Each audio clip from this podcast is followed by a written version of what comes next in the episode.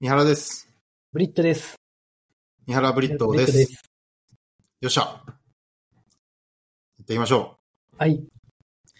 じゃあ今日はですね、あの、朝倉未来選手は いはい。とヤーマン選手はいが、あの、先日戦って朝倉未来選手が倒れてしまった、すぐにダウンされてしまったっていうことにつへいてえ。話したいと思うんですけれども、はいはい。ブリットさん、格闘技とか見ますかあ、たまに夜やってたら、なんか何気なしにこう見たりしますね。うんうんうん。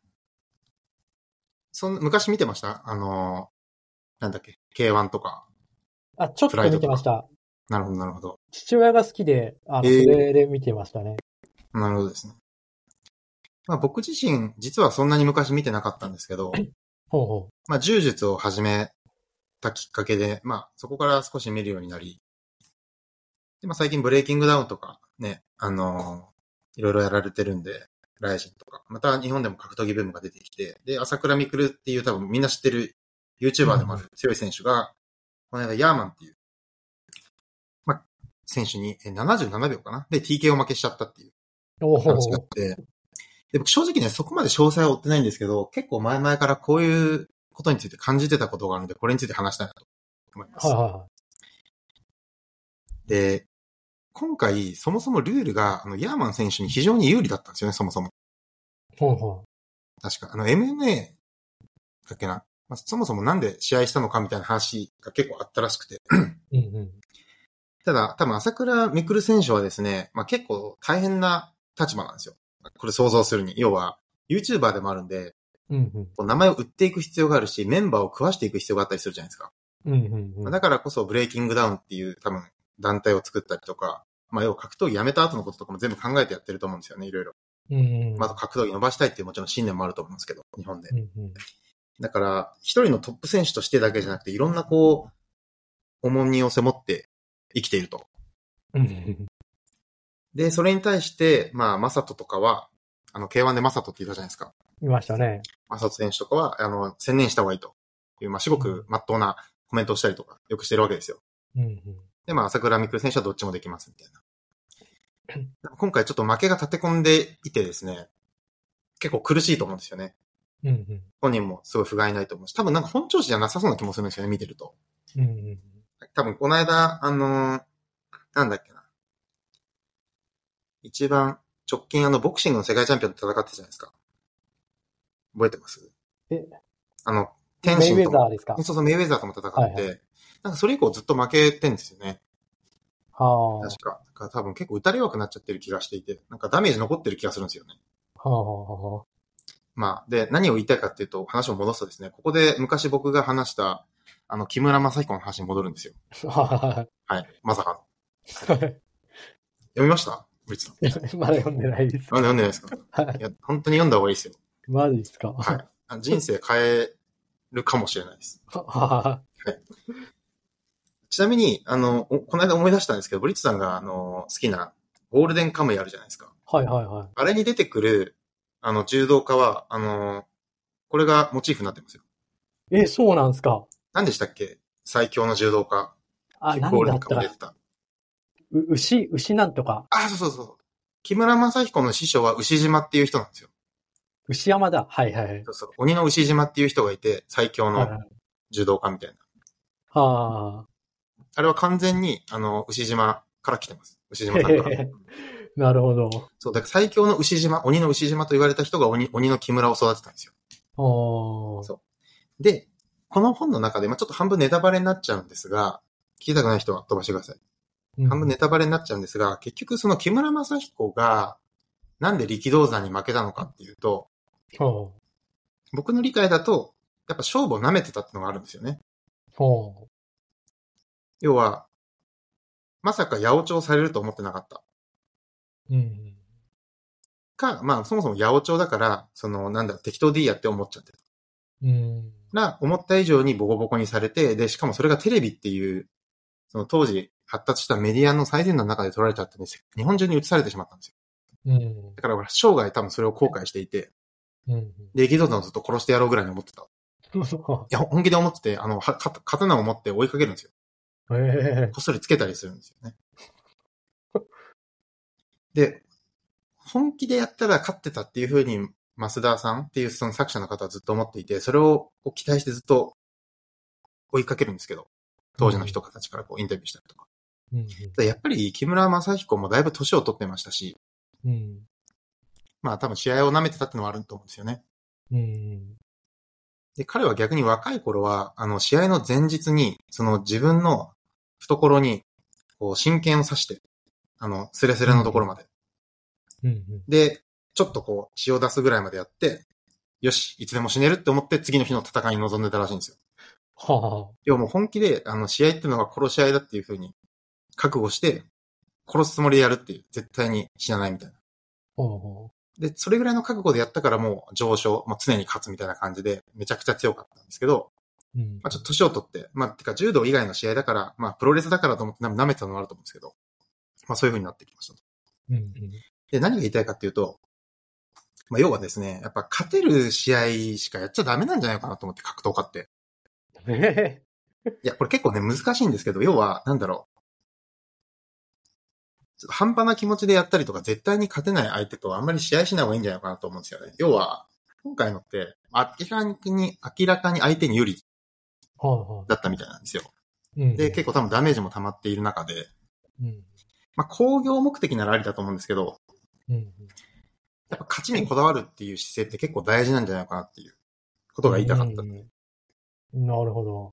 例えば分かりやすいので言うと、あの、柔道家の石井選手って知ってますいああの、あれ空手じゃなかったですか か、や、館長。じゅじゅ柔道です。ああ。石井聡選手。ほう。いい選あ手のがいるんですね。元北京オリンピックの100キロ超級の代表で、総合格闘技に転身した石井聡って知りませんいや、知らないです。知らないですか彼は、それこそ、その、なんだろうな、ヒール役で有名で、はいはまあ、要は、その、北京オリンピックで優勝した後も別にこんなの大したことないですって言って、総合格闘技に行くんですよね。い。はで、彼は非常に勝ちにこだわる選手で、勝てばいいじゃんっていう。あ。はいはちょっとブリッツさん、もしかしたらゼロサム思考的なところに似てるかもしれない。い。まあ、なるほど。要は、一本にこだわる柔道を日本柔道って追いかけてるんですよ。はいはい。一本取った方がかっこいいね、確かに。ああでも柔道のルールに則っとると勝てばいいだけじゃないですか。ああ。要は有効とか技ありとかを一つでも多く取った方が勝つんで、だったらそっちに取ればいいじゃないっていう考え方なんですよね。はいはで、実際、まあ、勝ちを量産するわけですよ、石井聡選手は。い。うんうん。まあ、とはいえ、実は北京オリンピックはほとんど確か一本勝ちで優勝してるんですけど。はそう。だから、勝ちにこだわるっていう姿勢を貫こうとするのって、僕は結構大事だと思っていて、あ。うん要は絶対に負けるって思ってたら、そもそもやらないとかね。負ける可能性が高いと思ってる。ああ。練習とかじゃないですよ。本気の試合の話ですよ、これ。っはいはい。ていうのが、ちょっとまあ見てて思ったことですね。まあ、とはいえまあ、彼なりに思うところもあるでしょうし、やらなくちゃいけないからやったんだと思うんですけど、重圧とかで。はでもやっぱりね、将来まで残ってしまうんで、すべての試合の結果は。あ。うん。多分悔しいと思いますけど、ね、ちょっと頑張ってほしいなって思いました。なるほど。これ石井里一瞬思い出しましたわ、こいつは。あ、なんか嫌な思い出ありますいや、別に嫌じゃないですけど。 あの、え、結構なんか、あの、ふてぶてしい態度の人じゃないですかあ、そうです、そうです。僕好きなんですよ、石井聡選手。で、なんか、偉い人となんかもん揉め事みたいなのを起こしたようなイメージが。 うん、まあ、大体揉めてるんじゃないですかね。そうですかなんかう、うん内芝とかにも怒られてた気が、内芝ってまた別の柔道選手。はい。ああ。なるほど。まあ、あと、石井さまあ、石井聡選手って、だから当時、そのヒール役だった、その、朝青龍とか、はいはいはい。あと亀田光輝とか、あの辺と多分仲いいんですよね。あうん似てるんですよ、なんか。あ。考なえんか方似てまとすね、か。雰囲気が。うん あ僕やっぱね、ああいう人をちょっと応援したくなっちゃうんですよね。あ。こう歯に気抜きせぬ感じっていうか、勝てばいいんでしょみたいなるほど、なるほど。な。うん。まあ、みんながみんな好きじゃないと思うんですけど、うん。でも石井聡選手は本当にすごいですね。知ってます、う彼今、クロアチアに住んでるんですよ。ええあの、ミルコ、ミルコはいいたいたいたじゃないですか、い。昔。で K1 のですあそようですそうね。ではいはい彼に教えを請うためにクロアチアに行ったんですよ。へえ。で、まさかの、クロアチア人になってたんですよ。 猫ひろしみたいな感じじゃないですか。そうそう。あの、強くなるために、そのクロアチアに行って、なんか記者のインタビューしてる中で、別に発表もしないんですけど、はえ、じゃあクロアチアなんかに人になったりするんですかとか言った時に、クロアチアだ、いや、僕はもうクロアチアになりましたよ、みたいな感じでさらっと言ってて。あ、はいや、もう本当に強くなりたくて。で、クロアチアに感謝してるから、特に多分さっとこう、強くなるために国籍を普通に変えるっていう。あ、はあ、その、なんだろう。目的のためなら手段を選ばない感じうーん。はすごい、まあ、普通の人にはなかなかできないことだなそうで、すね。うん、思いましたね。なるほど。半端じゃないです。うんなるほど。そうそうそう。っていうのを、まあ結構格闘技の試合見てたまに思うんですよね。なんかケンシン選手がメイウェザーとやった時も思いましたし。だあって勝てるわけないじゃないですか、正直。あ、はいはいはい。あんなの。まあ、もちろんなんか、挑戦してみたいっていう気持ちはあると思うんですけど。あまあでもそうなのかな。挑戦してみたいっていう気持ちがやっぱ強いんですかね、そこまで強くなったら。あ、ああ、なるほど。ななんか、ポーカーに通ずるものを感じますね。ああ、そうかもしれないですね。うん。ありますでも、やっぱり、めちゃくちゃ有名なポーカー選手に、まあ負けるって分かってるけどやってみたいみたいなのありますいや、それは、まあ、あの、けでも、ポーカーって運で、や、あの、割といけちゃうところもあるので、はいはいはい。だから、ワワンチャンに期待して、その参加費が高くても、うんうん、そういう有名プレイヤーがいるようなところでプレイ、あの、全然損するって分かっててもやりたいっていうのはありますよね。てかみんな多分そうだと思うんですよ。うーん。なるほど。うん。そんな、あの、お金上、損得だけで考えたら、そういうふうな、なんか、弱い人だけをここからたかるようなことをやってりゃいいと思うんですけど、それじゃ面白くないんですよね。うーん。確かに。うん。なるほど。そうなんですよね。まあだから、 頑張ってほしいなって思いますね、朝倉未来選手には。ああ、まあ、まだ引退は考えてないんですよね。多分、そんな感じだと。うん、どうなんですかね。考えてもおかしくないかもしれないですけど、ああ年齢。もそろそろ30ぐらいのはずなんで、ああ、うんなるほど。やっぱりスポーツはね、結構格闘技は年齢が効いてくるんで、うん。まあ、とはいえ石井聡選手まだ36、もう36とかですけど、まだやってますからね。すごいっすね。 36とか37かな。ああ。すごいっすよね。うん。フリッツさん格闘技とかやらないんですかいやー、まあ、あの、昔剣道やってたわけあ言でって、ましたね。はいはい。すごいそれが嫌いだったので、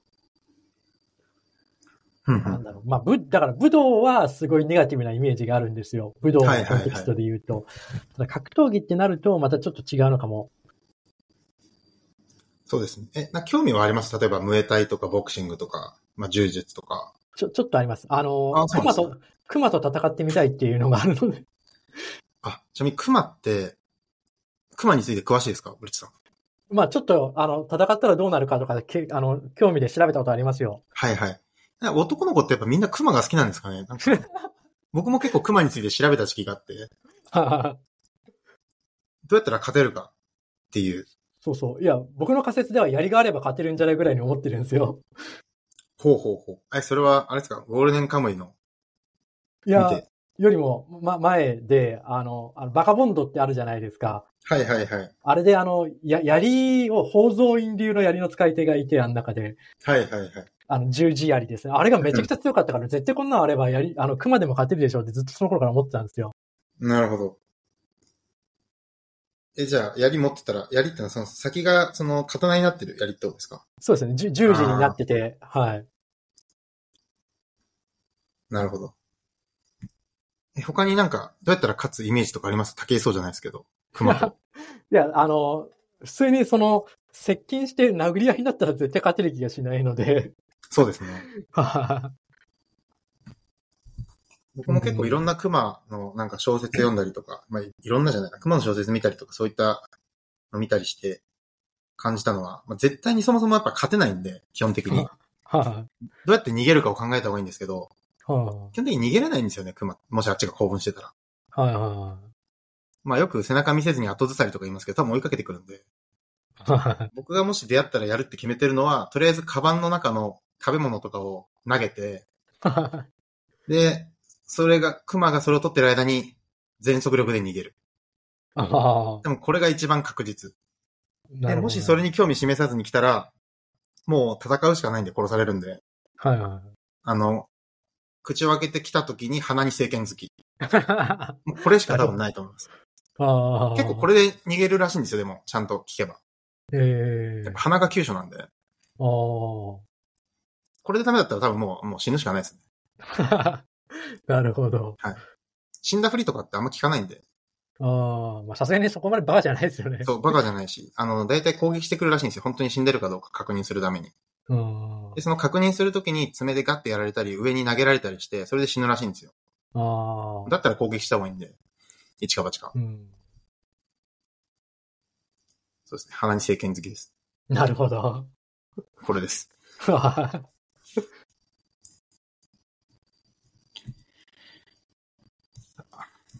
まあ、そんな感じですかね。そうですね。ちょっと、ベイツさんにもぜひ、格闘技をやっていただいて、ブレイキングダウンとかに出てもらって。いやいやいや。さすがに。うーん。うん。なんか知名度は上がりそうですけど、銀行とかこう解説できなくなりそうですよね、ブレーキガンのためにブレーキングダウン。ああ、反射認定みたいな。 まあどうだろうちょっと今失礼なこと言ったかもしれない。いや、俺そんなことないと思います。あ全然関係ないと思います。あ。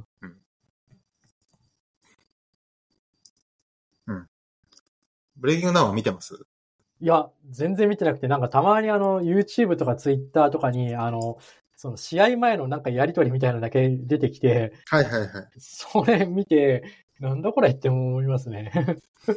確かに多分みんな試合見ずにあれだけ見てますよね。やりとりが意味がわかんなさすぎて。確かに。僕もやりとりだけたま に、なんか目についたものだけ見てます。試合は正直見ないんですね、あんまり。ああ。 まあじゃあ、ちょっとブリッジさんにぜひ充実でもやっていただいて。じはゃあまた次回。ありい。よろしがとうくお願いごしざいまますし。た。ありがとうございます。